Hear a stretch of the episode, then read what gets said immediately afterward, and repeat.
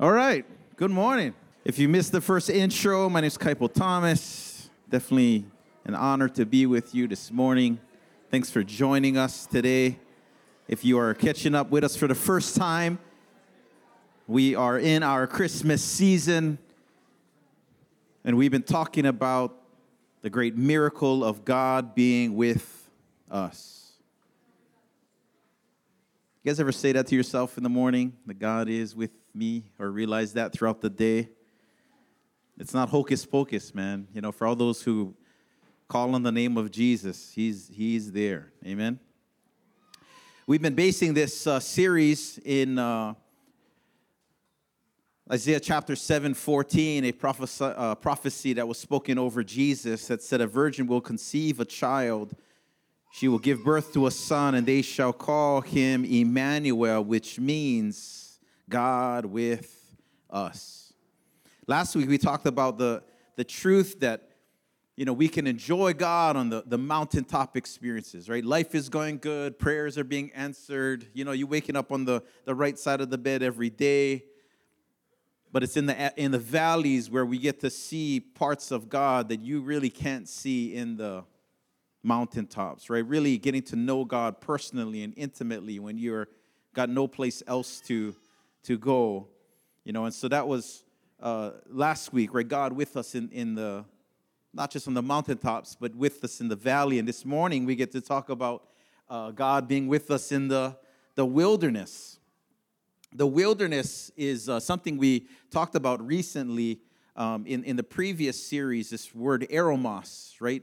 It's it's one word in the Greek that gets used for a variety of different things uh, wilderness, des- deserted place, a desolate place. In the Hebrew, midbar is that same, you know, shared word. And so, you know, there's places that are, are lonely, and it's not, sometimes it's a description of a physical place, sometimes it's a description of a, a spiritual place, a place that we, we go to where it's just like, man, I'm kind of trotting to through some of these areas. In the, in the Old Testament, um, that word midbar is, is finds itself in the season when the nation of Israel was wandering in the desert. That desert, deserted wilderness is that midbar word, right? 40 years. They were, you know, less than a month's away from the promised land, but because they disobeyed God and, you know, God's like, well, we're going to have to wait for a generation to pass before we enter there that whole season was a season of wandering. It wasn't their home, it wasn't the final destination place, but yet God needed them to be there for a season. And, and when we're talking about wildernesses, in, in comparison to a valley, the valley chances are are, are shorter termed spots. The wilderness is a place that's, a, as far as time goes, can be a little bit longer. Yeah. Um, you, you can find these in uh, maybe, maybe a stage of life. You know, I, I was thinking about, uh, when I was thinking about this sermon and thinking about stages and, and times and ages, I, I think middle school, wilderness, you know, puberty, friends, boyfriend, girlfriend stuff. I look back and I'm like, that's a legit wilderness. But I met with God in that time. You know, God was with me in the wilderness. Anybody middle school converts? Like you met Jesus in your middle school days and you're like, bruh, I was praying in those times, you know? Um, you know, relationships can be a, wilderness, right? A sta- stages, like you say in your, in your singleness, you're like, man, longing, longing, longing for someone, you know, and you're just kind of stuck in there. Or then you find someone and then you realize it was maybe better then, you know? And then, you know, sometimes for whatever reason, people get married, and then, you know, there's changes that happen, right? I mean, everything under the sun, there's always changes. And you wake up one morning and you're like, whoa, this is not what I signed up to be with, you know? And uh, that, and you kind of committed already. You cannot leave, and you're just like, okay, every day you, you just working and you working and you working at it, you know?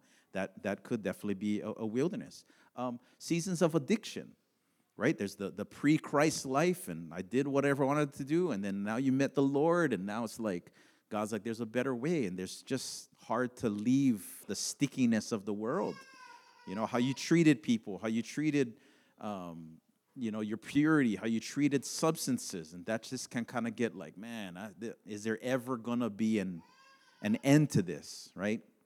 Um, you know, I, I, talked to some of you, and you know, I, have heard some of your stories, and you know, some people have. Uh, I'm supposed to be clicking over here. Sorry, I just, I just, I just talking over here. Um, you know, some, some people have financial wildernesses where they, they're making good decisions, they're trying to get out of debt, and then COVID hits, right? You lose your job. And then the economy opens up, boom, I get another job, and then I'm going good again, you know, and then the fires happen, and maybe your business is in Lahaina, and you're like, oh, I'm back at it again, you know, and you're just like, can I ever get a break? Right? Like, why is this happening to me? God, I go into church, I'm saying my prayers, I read in my Bible, and it just feel like I'm walking in the mud every day, you know? I feel like my tires are flat. And I'm like, man, I just cannot get out of here. Um, and there's also spiritual ones. So, so when we're talking about wilderness, some of those we sign up for, right? We make decisions that aren't the best, and you wake up one morning, you're like, whoa, I'm not on the mountaintop. I've been sliding down this hill fast because of the decisions. And you come to this awareness, and you're like, whoa, I'm already I'm kind of in this season, right? Some of them are because of the world that we live in, right? Maybe because of our government and president or whatever. You're you find yourself like, wow, it's different. Like my world that I'm living in now is a kind of a wilderness, right? Some of it is God led though, right? Where God's like, ready? I love you, I care for you. It's time to journey. Here's a couple verses Hebrews chapter 12. And have you forgotten the exhortation that addresses you as sons and daughters? uh, my son and daughter, do not regard lightly the discipline of the Lord, nor be weary when he when you are reproved by him, for the Lord disciplines the ones he loves and chastises every child of God, right? Whom he receives. It is for discipline that you have to endure. God's treating you as a son. For what son is there whom his father does not discipline? If you are um, left without discipline in which all have uh, participated, then you are illegitimate children and not actually his child. Besides this, we have earthly fathers whom have disciplined us, and we respect them for it. Shall we not much more be subject to the Father of the spirits and live? For they discipline us for a short time, as it seemed best to them, but he disciplines us for good, that we may share in his holiness. For the moment, all discipline seems painful rather than pleasant, but later it yields a peaceful fruit of righteousness that for those who have been trained by it. That word training has this time on it, right? Righteousness is not our living, it's right living according to whose standards? God's standards, right? Righteousness, holiness, godliness. All you those are pretty much all the same words with the same meaning, trying to be more like God. And and there's some godliness can only be birthed in our lives through a season of sifting, through a season of pruning. Ouch. Right? You should feel a little bit like, oh, this is good morning. How are we doing? God's got some gifts for us today. Amen. Right? I mean, it's just that you think about gifts, right? That you open on presents. Like in order to get to the inside, you got to rip everything that's on the outside.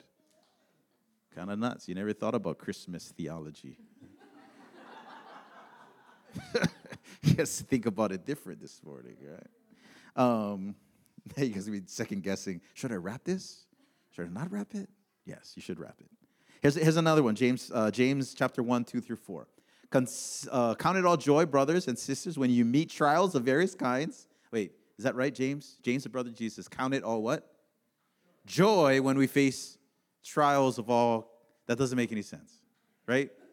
Count it all joy, though, when we face, face those trials, for you know that the testing of your faith produces that the what of your faith? The testing of your faith develops something that you never have before, right? Steadfastness. And steadfastness has to have the full effect so that you are perfect, right? Complete, not lacking in anything. What is that? Godliness, holiness, righteousness, right? And the process that God uses it is this good Christian word, sanctification right? This, this word of purging. Purging what? The things that are in the world that's in us that's not of God. Right? Anything that's in me that isn't of God, that is of the world, that is of myself, that is of my past, that has to get removed somehow. Either willfully we do it, or God's like, I love you enough to not let you go limping along. And maybe it's a valley, short term. Maybe it's a wilderness, right? We're going to talk about storms in life. you know, that may be really intense, but then there's some respite that comes quicker. You know, this morning when we are talking about wilderness, it can go a little bit, little bit longer. Um, you know, I, I, when I was thinking about this verse this morning, uh, I was thinking about my mom and how I may have been a wilderness for her. Um, you know, I came back from college and uh, my major was theology and philosophy, and I came back and my mom would, I don't know, like, she wanted some compassion for me, but I never learned that in college. You know, I needed time to. Oh man, I definitely was a wilderness for her. But my mom would, you know, con, you know, there's life and there's things, and she would tell me about things, and I, I would quote this verse for her. I'm like, Mom, consider all joy. God is working this out for you. And she's like, I'm not gonna talk to you anymore. You know, like she wanted compassion and love and gentleness, and I just gave her the word and just. Sorry, mom. She's not here this morning, but I will call her later and just apologize for being part of that wilderness for her. Um, and the wilderness experiences often follow mountaintop experiences, right? And we see that in um, Jesus when he's baptized, right? He gets baptized, the heavens open up, the Holy Spirit descends like a dove on him. The, all those around there hear this voice This is my son in whom I'm well pleased, my beloved son. This mountaintop experience, right? Being honored by God in the heavens, so good, so glorified. And then he ends up in the Eremos right? Led by the Spirit, led by God into fasting. We talked about this, like the, the Eremos was a place where Jesus found strength, and he would often go back to this place, right? But it's also a place where there's nothing there but the Lord. If it's a place that you visit often, right, you can be conditioned into doing that. Most of us are in a place of comfort. Amen? right? When I was younger, God led me into these seasons. And I, as an adult now, I remember, like, man, some of these seasons are real bad. And, and a lot of my prayers have shifted. I'm like, God, just the answer is yes. Let me know what is wrong and give me the strength to do it. And I'm going to try to my hardest to change it, right? I like, I want to do it on the mountaintop, make the changes rather than in the wilderness. Because the wilderness, the valleys, the storms can be real tough, right? And I'm like, man, I hate hurting myself. I hate hurting people, right? And I'm just like, God, I, I don't want to be hard headed, right? I don't want to be numb to your voice. Like, can I willfully just like find out what is wrong and do it before the wilderness? Like, I don't know, create my own little, it's like strength training. Anybody there? Anybody willfully sign up for like classes? Anybody work out on a regular basis and you sign up to just get destroyed? yes, James McGregor. Yes, yes, you do. Um, it would be kind of like that. Like that. That's how me in spiritual life is. I'm just like, can I willfully sign up for like self wilderness rather than God, God wilderness? Anyway, let's let's move on, right? Um, and, and, so, like, how do we experience God's presence in this wilderness? So let me let me give you the, the big thought for this morning. Um, there, there, should be notes in your uh, bulletin, but um, our deepest need, or your deepest need, becomes a gift when it drives you, right? When your deepest need drives you to completely depend on God.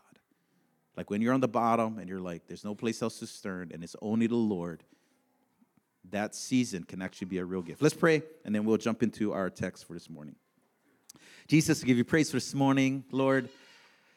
Uh, thank you, Lord, that you're hands on in our lives. You will never leave us nor forsake us, God. But we are aware that in times, Lord, when you lead us and guide us, it isn't always to the quiet pastures and the still waters. Sometimes, God, the best thing for us is to enter these seasons of uh, being in the valley or this morning talking about the wilderness. And so, Lord, I just pray that we would have, uh, we leave here this morning with just a, a, deeper understanding of how you work, a deeper understanding of the type of love you have for us. Um, and Lord, I pray that you would uh, just give us capacity to, uh, yeah, partner with you in this journey toward godliness and holiness and righteousness. Thank you that um, you care for us enough where you want to be hands on. We don't want to be illegitimate children that, that you know, only want the blessings of God and not actually the discipline of God. And so um, that's, that's, uh, that's next level Christianity, though. And so, Lord, just, uh, yeah, help us to grab your heart behind it this morning. Um, yeah. We love you, Jesus. Amen. Amen. Amen. Okay, so our text this morning is going to come from First Kings, little little church history this morning. Um, this season of the Bible um, refers to um, the nation of Israel in their time of the kings. Uh, the nation of Israel had one king for most of its life, and that king was God. Thank you. Come on, church, let's go. The first king of Israel was the Lord, right? But they wanted to be like everybody else. So they kept on crying to uh, Samuel, We want a king, we want a king. He said, You want a king? Like all these kings are corrupt. Why? Because a little bit of corruption in every person. Amen? And he's like, I'm going to tell you what the king is going to do. He's going to find out what's on his heart. He's going to enslave your kids. He's going to take your crops, right? And he's going to put you to work. And they're like, sign us up for that. And well, that's what they got. The first king of Israel that was a human was Saul, thank you, right? And Saul did that very thing. Whatever was, was on his heart, he carried out, right? So he wanted his way, not God's way. God rejected him, right? He brought a second king, a king who was after God's own heart. Not a king that was flawless, but a king who hungered after God. Amen. And that king's name was David. Thank you. Right? Oh, answers up in there. He had a son, right? The wisest of all people, right? Uh, wrote Proverbs, wrote Ecclesiastes, Solomon. Solomon, though, didn't have a heart for the Lord like his father had. And by the end of Solomon's reign, the 12 tribes that made up the king of Israel had divided. The northern tribe was made up of, uh, the northern kingdom was made up of uh, 10 of the 12 divided kingdom, right? 10 of the 12 tribes. The tribe of Judah, right, was two of the remaining 12, right? And they coexisted kind of in, in a little bit. Um, but what we find is this season of multiple kings, right, with two different nations, right? All the kingdom of Israel, but two different nations. And right out of the gate, first guys that are leading the nation after Solomon, they didn't follow God and his ways. And it's just like that. The, the next king, the first king, second king, third king, fourth king, fifth king. It just was king after king after king. You, you read this, they did what was evil in the sight of God. And, and their, their main crutch was that they didn't obey the number one of the 10. You know the big 10? The 10 commandments? Like the first time humanity had a written document clearly outlining what was on God's heart for humanity. Number one, have no other gods before me. Because in God's eyes, there are no other gods. So if you are gonna other, if you're gonna worship other gods, it's gonna be things that you create in your own mind. And God's like, I'm the only one. There's no one out there un- like me. So whatever you worship is gonna be made by your hand. Well, ready, set, go. Let's honor God. First step, boom, right on their face. You know, like first thing out of the gate, rather than honoring God and God only, they would rebuild these um, sanctuaries and temples and structures that were destroyed in the war. They rebuilt them and says, no, we're going to honor these other gods, right? Baal, Ashtaroth, like all these different gods that, that weren't gods in themselves, but these gods had a certain habit and practice right? And, and, it, and, it, and it dealt in, in a lot of evil ways. Anyway, our story picks up with Ahab.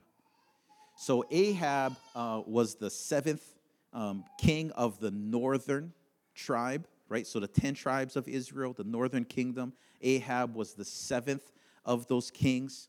And Ahab had married a, a wife, Jezebel, who wasn't part of that people, um, the, the, an Israelite, and she was you know, grew up in a godless home, in a godless kingdom, and lived her life in a godless way. Amen? Okay? And um, I'll just give you a little snippet before we get into our text. Um, in that season, God raises up this man called Elijah, right? So Elijah steps onto the scene and he has the anointing of God on his life. He's called to be a prophet, meaning he speaks on God's behalf speaking into existence things that wasn't happening there. And a lot of times these prophets would go talk to the, the big dogs because they were the ones in control. Right? So they would go to the kings and the queens and be like, man, you're doing what is evil in the sight of God. You better turn, or else, like, God's gonna remove you. And either God removed them or the kings would kill them. So it was like a short lived thing, right? You, like, prophets, uh, you know, none of them died happy and old, and like most of them died by the sword, right? And so Elijah steps up. The anointing of God is on him. um, King Ahab's wife Jezebel is, is not a God of Israel honoring woman. And so she raises up all these um, uh, magicians and witchcraft and all these things. And, and so she has like 450 or so um, prophets. And uh, so uh, Elijah confronts Ahab and says, Ahab, you're not doing what is right in God's eyes. And he goes, Elijah, you are a thorn in my flesh, bro. Like, you know, and, and literally he's like trying to kill Elijah. And Elijah goes, okay, let's just do a test. You and your wife call all your prophets and all your God people, right? And show up and bring all of Israel there, right? And let's put it to the test. Let's see whose God is real. Let's see whose God is strong. And so, like 420, 450 of their prophets show up, and there's two different altars, right? And um, and uh, the, the goal was like whose god is going to show up and consume this altar right? So there's some sacrifices that happen and all 400 or so of their uh, prophets and god people show up and they're calling on baal and calling on their gods and come on like consume us show yourself today. And it just goes on hour after hour after hour. And elijah starts mocking them. He's like oh maybe you should go louder Maybe your God is sleeping. Maybe he went on a trip, bro. Like maybe you should go, and they and they get offended and they start going louder and bigger. They start cutting themselves, like they start like mutilating each other. And he's standing back thinking, bruh, what is going on here, right? The whole day goes by, nothing happens. And he goes, You guys finished yet? Right? He goes, Okay, my turn.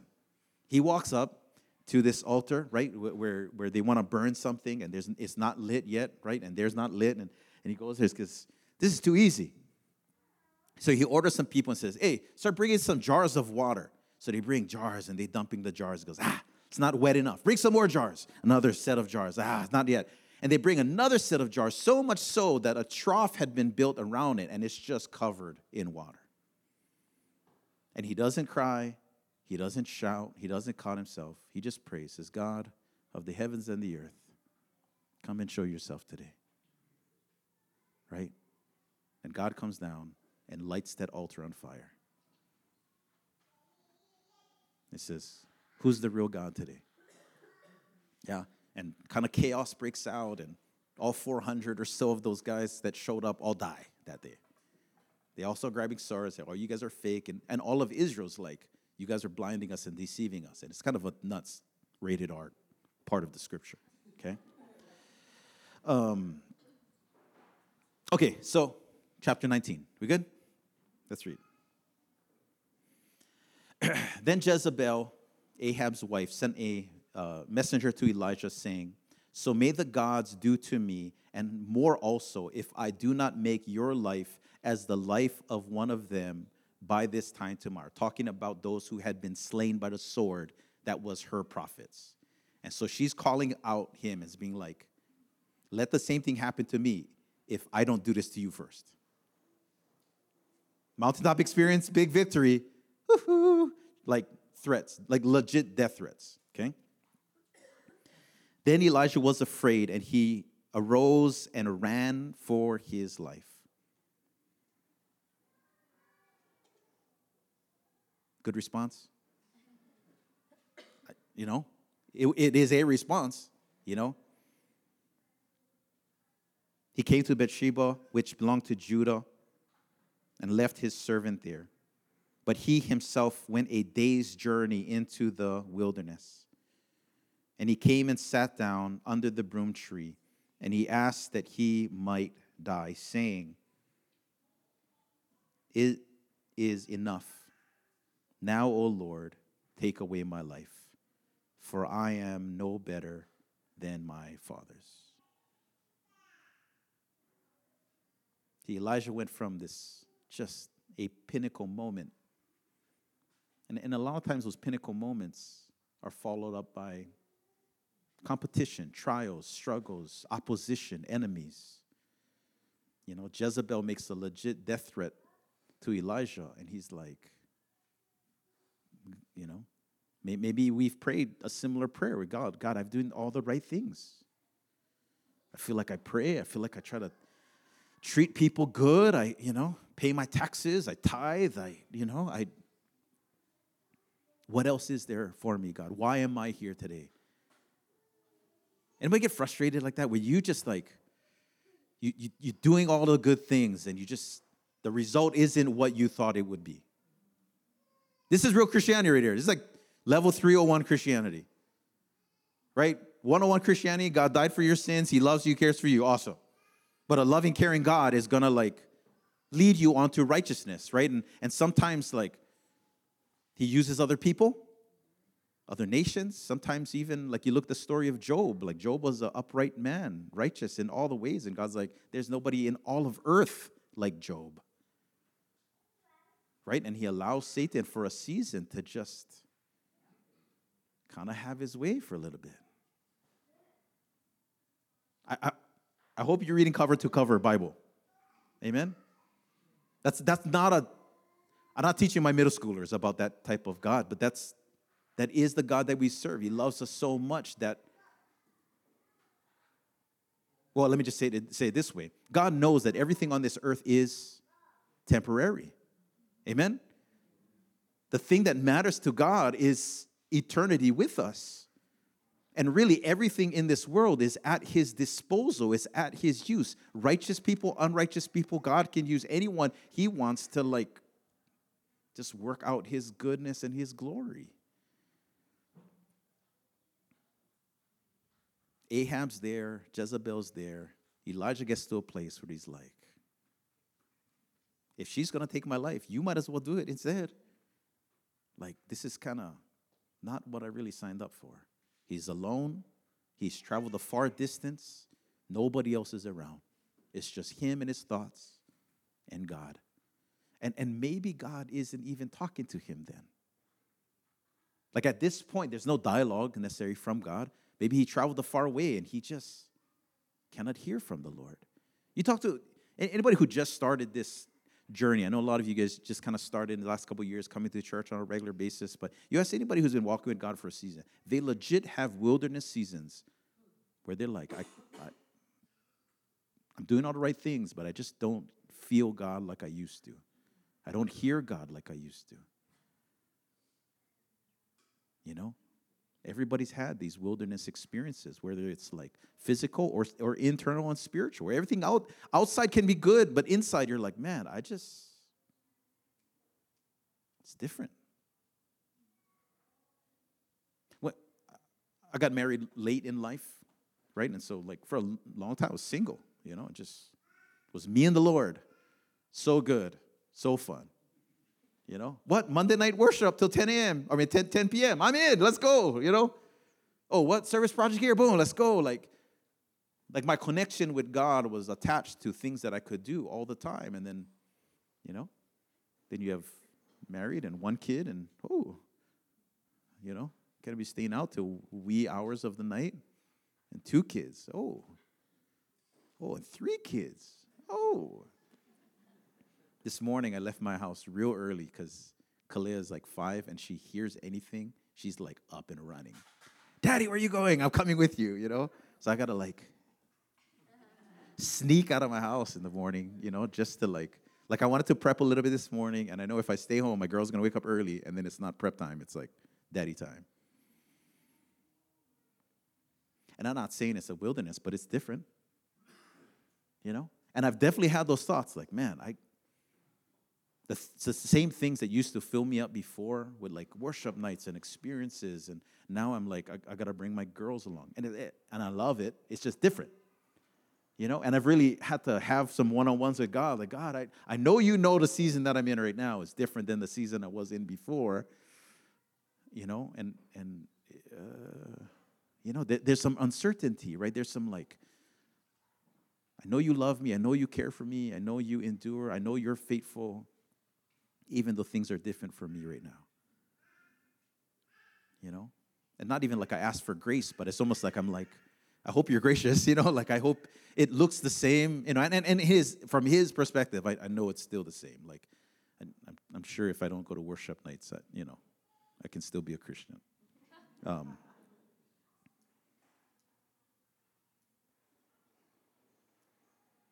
I love that this is in the scriptures. This is real life stuff right here. Right? Elijah's a real man with a real call from God and some real issues right now. Right? And he's in a place where he's just like kind of at the end of his road and says, God, you might as well take my life rather than that lady. You know? Here I am, Lord. You sent me, and now I'm running.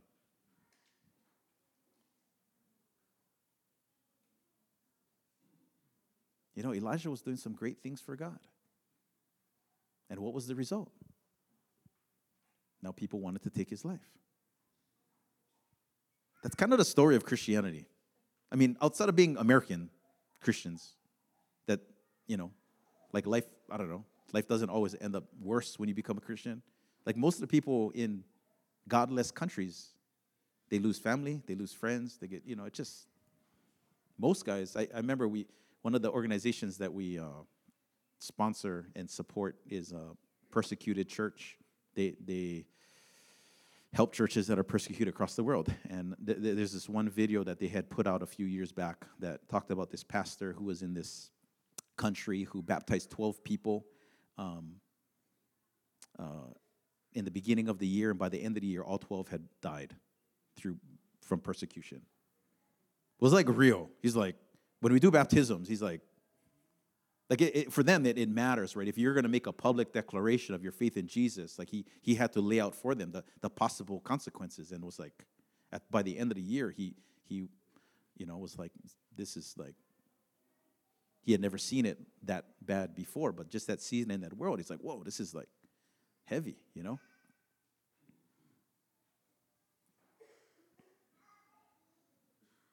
You know, for uh, I love what, what Henry Cloud said. Some, sometimes when we're in the seasons of wilderness, we, we don't just need, um, we're, we're, not just spiritually depleted, right? He says, uh, you're not just tired, you're spiritually depleted. You're not in need of physical rest um, as much as you need a spiritual replenishment, meaning like that we don't just need a nap to get out of the wilderness. You know, you don't just need a vacation to get out of the wilderness. Sometimes you just need the Lord, amen, to lead you out of that wilderness right? And that's that's the thought, right? In in the wilderness, it is the encounter with God, his presence, his provision that is the only thing that's going to get us out. We all right? Yeah. It's almost like Elijah saying, God, I don't want to live like this anymore. I need you. And when we get to that place, the wilderness can shift from becoming a crutch to becoming a gift. Where do we want to be? Well, I'll speak for myself. Right? Where do I want to be? I want to be where God is. Sometimes where God is isn't always easy. But at this point in my life, I've been in so many uneasy moments that I'm like, if it is your will, God, let's do it. Why? Because I get to see God in, in a way where I, I cannot notice him in, a, in, the, in any other easy season right? My prayer life changes, my life changes, my heart changes, and, and, and I leave those seasons of valleys, wilderness, storms different than I was before. Yeah. I love what uh, we, we, we talked about this last week, but just it, it applies for all these seasons, right? The Lord is my shepherd. I shall not be in need of anything else. That's the interpretation. I shall not want, meaning God in the valley. This was the valley from last week, right? God in the valley, God in the wilderness is my sufficiency. Right? The, the valley, the seasons the storms can be a real gift when we can get to a place where God, like everything else is,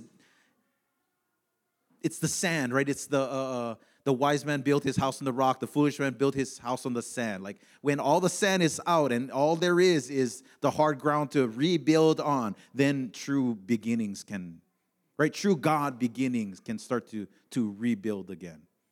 You know, but some of us hard headed a little bit, you know, and it takes a little bit to chisel away, you know, the things of the world, the things of the flesh, the things of our past.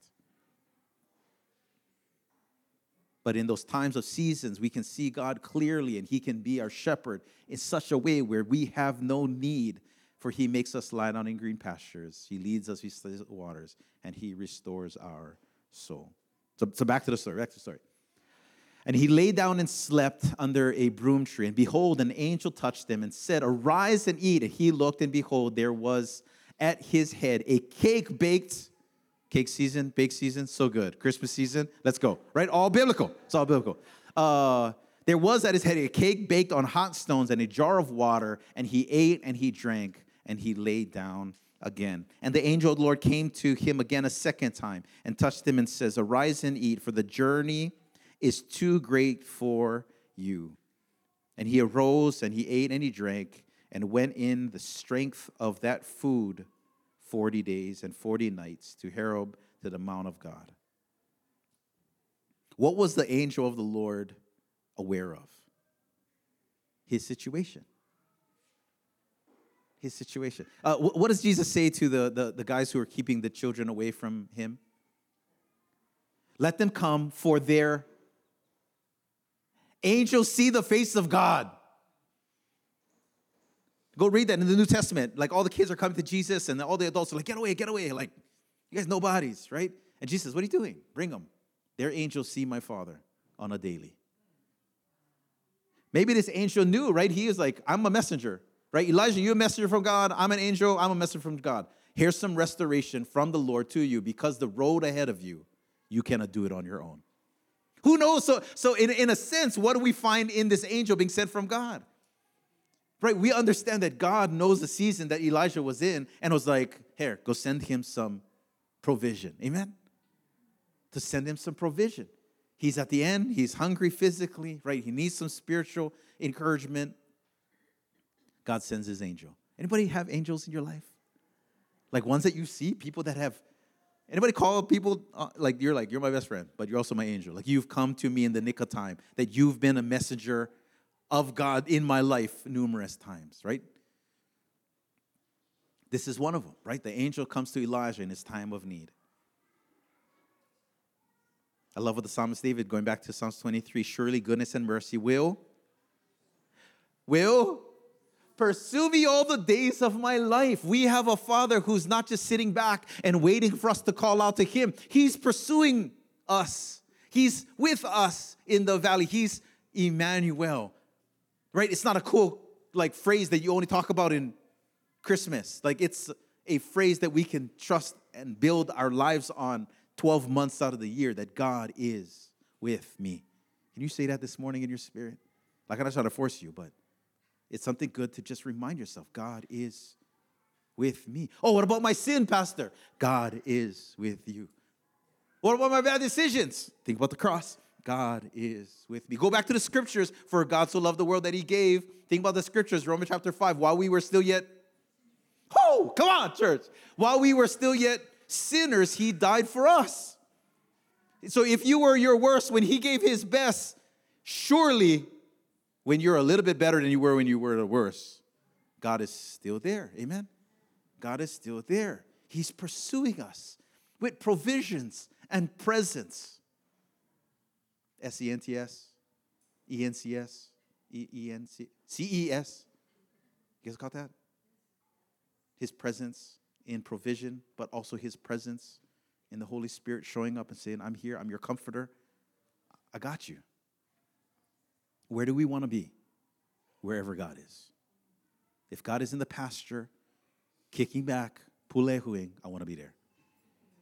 But if it's dry and it's a desert and it's lonely, right? And it's only the Lord there.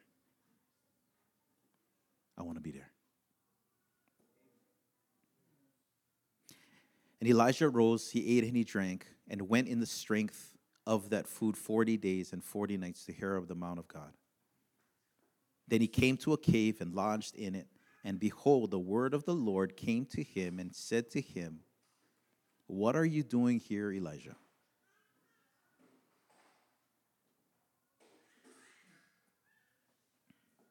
Elijah says, I have been very jealous for the Lord and for the God of hosts. For the people of Israel have forsaken your covenant, thrown down your altars, and killed your prophets with the sword. And I, even I, only I am left, and they seek my life to take it away. God is there And he's meeting Elijah in this place. What Elijah is unaware of is that he's not the only one left. What Elijah is unaware of is everything that God knows. Elijah felt like he was the only one on the limb, and there's nobody else, God. Nobody who loves you, nobody who cares for you, right? And he's in this place solo, right? And he's unaware of God's provision and what God is doing. And there are others, right? But the enemy is like this.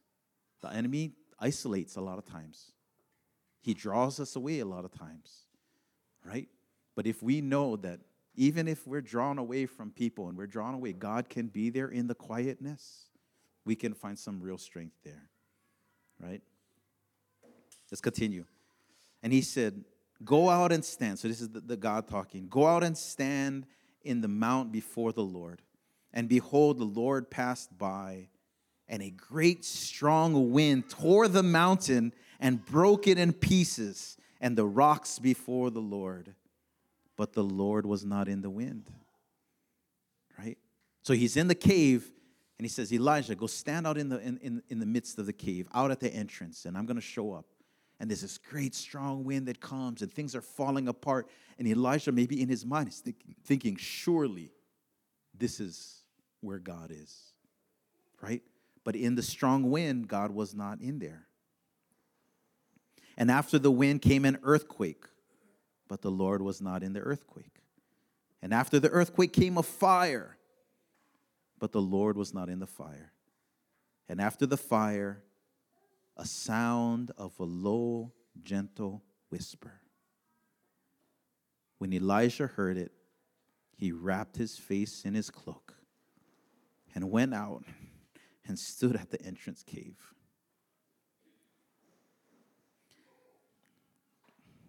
Anybody ever ask why a whisper? I mean, uh, Romans chapter 1 says God is clearly seen in the things that he created. There, there's a part of God in creation that is known. But there was an aspect of God that he wanted to show Elijah that was more personal than creation. You guys get that? Like you can see God in a, in a sunrise, sunset. You can see God in, in big waves. You can see God in just the beauty of calm waters. But he does that for everyone. See, what Elisha needed wasn't the general God that's out there that is good and loving. What Elisha needed was a personal God that came to him and says, Elijah, I'm here, bro.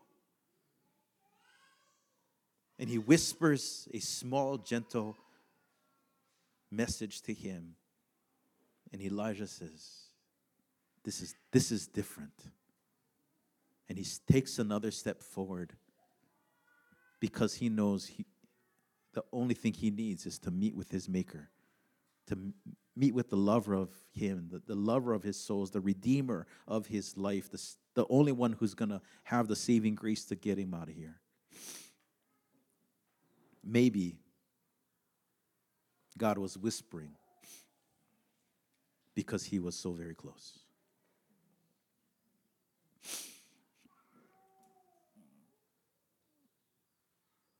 That's good. That's so good.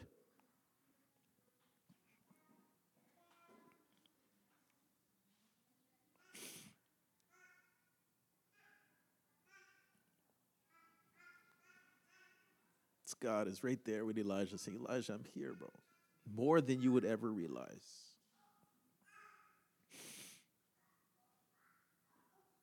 Maybe, maybe Elijah knew that before, but maybe he had forgotten or you know, maybe when he was crying out to God in the battle with Jezebel and all the prophets, he was still calling to God in the distance. And maybe the wilderness was just like, yeah, Elijah, that's good. But I'm so much more than that. You know, maybe maybe the threat of Jezebel taking his life was really for Elijah. You guys ever think about that? Maybe God was like, Elijah, there's more to me to be gotten and and we did some cool things there and you know i made a, a big spectacle but at the end of the day god's like you're the one i care for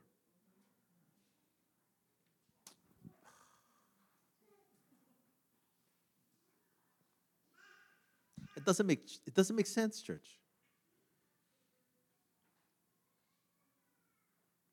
It doesn't make sense. That's the heart of the gospel. But it's counter to, counter to the world. If we're running and we're afraid, you coward, beat it. Right? I mean, that's the world's response. What? You cannot handle it on your own? I'm going to find somebody else. You're fired. It's cutthroat out there in the world, right? The world is like, you got to do it, you know? Men, you got to do it on your own. Women, sorry. Women power, you got to do it on your own too. Faith, trust, hope, that's all weaknesses in the world. And yet in Christianity, that's the, that's God's like those are the things that matter to him. God's like, I know you cannot do it on your own. You think you can do it on your own? Well, I'm going to lovingly show you that everything around you is temporary. Anybody learned that during COVID? How small the world is? Holy smokes. Right? In COVID, I was like, wow, this world is actually way more fragile than I thought. You know? Like what happened in Lahaina, you're like, whoa, this is like you know, on our homeland. You know?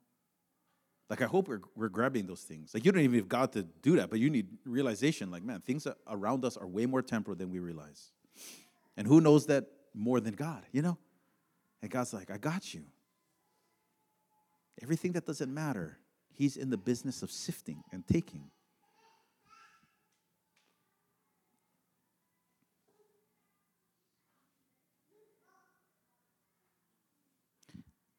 because the scriptures surface it, let me just talk about loss and death.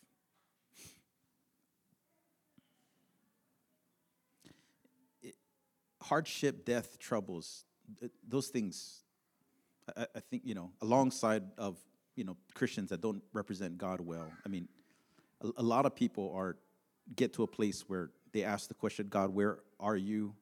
Are you even there? You're not there. You're not real. I'm going to trust in something else in seasons of great loss. You know, like I'm talking about people that you care about that just die. And you're confronted with this realization that, like, is God really there? Right? And all these questions arise.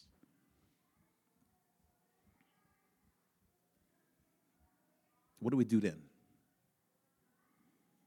Right? What do we do then? God, I'm faithful, I'm loving, I care for you, I, I love you, I love people. I prayed for you know, your word says to pray for healing, and I prayed for my loved one to get healing and they never get healed, and now they, they're not with me anymore. How could you do this, God? How could you, where are you in the midst of all of this, you know? And, and people can get into a, a real dark place and a real wilderness season. There's a lot of unknowns sometimes, right? A lot of questions that people have hard time answering in seasons like that. Where is God in that? my advice to you is go back to the scriptures. The heart, in the heart of the gospel is the answer to life and death. That, that Jesus knew, right? God knew. And God made provision for his son to be sent to endure so that faith would birth something else, right? That death wouldn't have the final say, that death wouldn't have the final victory, right? That God would have the final say in victory. And so he makes provision for the deepest, darkest parts of life, namely death. I mean, if you go through a season of wilderness and you come out of there, that's, that's one thing. But when, when people don't come out, God is still supreme. God is still on the throne, and God still knows. That's the heart of the cross. The cross is what? Empty. That's the heart of the tomb. What is the tomb? empty, you know? The right hand of God the Father is what? Not empty. Amen? Jesus is seated there, waiting and wanting and planning and preparing for us to join him in there. That's, that's Christianity. The heart of Christianity, God makes provision for death. That there's life after, resurrection. Nobody talks about resurrection outside of Christianity. That's the hope, right? Uh, so faith is the things that we like can see, right? Uh, uh, uh, what is it? Love, right? Is, is the practice. Hope, what is the hope? The things that never happened yet that we are just planning on happening. Right? Our prayers for our loved ones. We praying for that, right? Resurrection of those who fallen already. Amen. For Jesus' return. Anybody waiting? Like you working out in the morning, not to stay healthy, just in general, but you trying to stay healthy so you can Jesus, see Jesus coming on the. I, I, I think about that all the time. You guys caught that? Like either we're gonna come with him on the clouds, or we're gonna be here and we're just gonna. Right? I want to be here. Be like, oh, I see him coming. You know.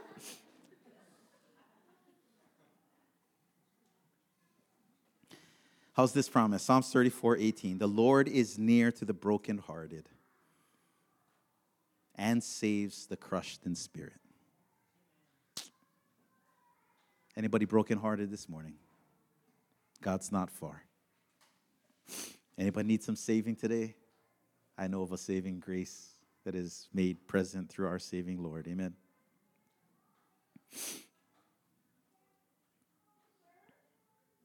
Though I walk through the valley of the shadow of death, I will fear no evil, for you are with me. Your rod and your staff, they comfort me. You prepare a table before me in the presence of my enemies. You anoint my head with oil, my cup overflows with blessing. Surely goodness and mercy will follow me, pursue me all the days of my life, and I shall dwell in the house of the Lord forever. I love Psalms 139. This is just a, the whole chapter is good, but a couple verses. I can never escape your spirit. I can never get away from your presence. If I go to the heavens, you are there. If I go down to the grave, you are there. If I ride on the wings of the dawn or the morning, if I dwell and settle on the far side of the sea, even there your hand will guide me. Even there your strength will support me. Your deepest need becomes a gift when it drives you to completely surrender to Him.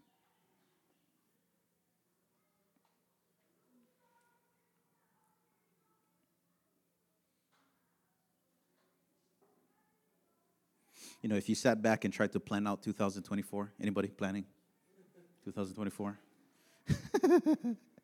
you know, chances are you're like, you know, planning on staying healthy, planning on economy stabling out, planning on jobs and income. Nobody's planning a valley experience. Nobody's planning like a spiritual wilderness. But God knows what is best for us. Amen. He knows that we're so limited in our vision, and He's like, I got you. Will you just trust in me and walk with me? Because in the end, it's just you and me anyway. Amen? That's good, church. That's good. I got,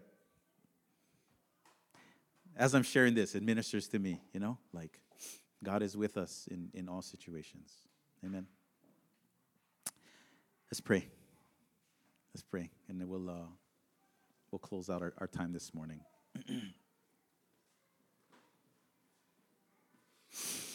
Jesus, we give you praise for this morning. We give you praise, God, for this day. Thank you, God, for the promises that are found in your word. Emmanuel, God with us, is a name that was given to you 2,000 years ago, and it still rings true today. Lord, what I prayed earlier, you know, eyes to see you, ears to hear you, and a heart, Lord, soft enough to receive what you have. Um, Lord, I, I pray that that was answered this morning, God, that that we would leave here just with this awareness that, man, God is with me. Lord, I pray that we would speak that phrase into everything that we got going on in our relationships, finances, in our um, uh, struggles, in our triumphs, addictions, God, our victories, every every facet of our lives, God, I pray that we would speak that out. That God is with me. God, thank you that you have a heart for life, more life and abundant life, God. And I speak that over each person this day. God, thank you that you, uh, John 1.12, right, that all those who um, called by your name, that if we would uh, receive you, you know, that we would believe in you, you would give us the right to become sons and daughters of God. And so this morning, God, I, I love that, you know, that not only can we receive you, but you've received us, right? You've, you've chosen us. You called us by name. You, you are pouring out your love upon us already, God. And so, Lord, I, I just pray for just a response from us today to just say, God, I trusted you. I cannot see you sometimes. I cannot hear you sometimes, but I know your heart, God. I know your the, the, the quality of love that you have for me, God. And so I'm gonna rest on the things, God, that scriptures are that scripture is clear about this morning.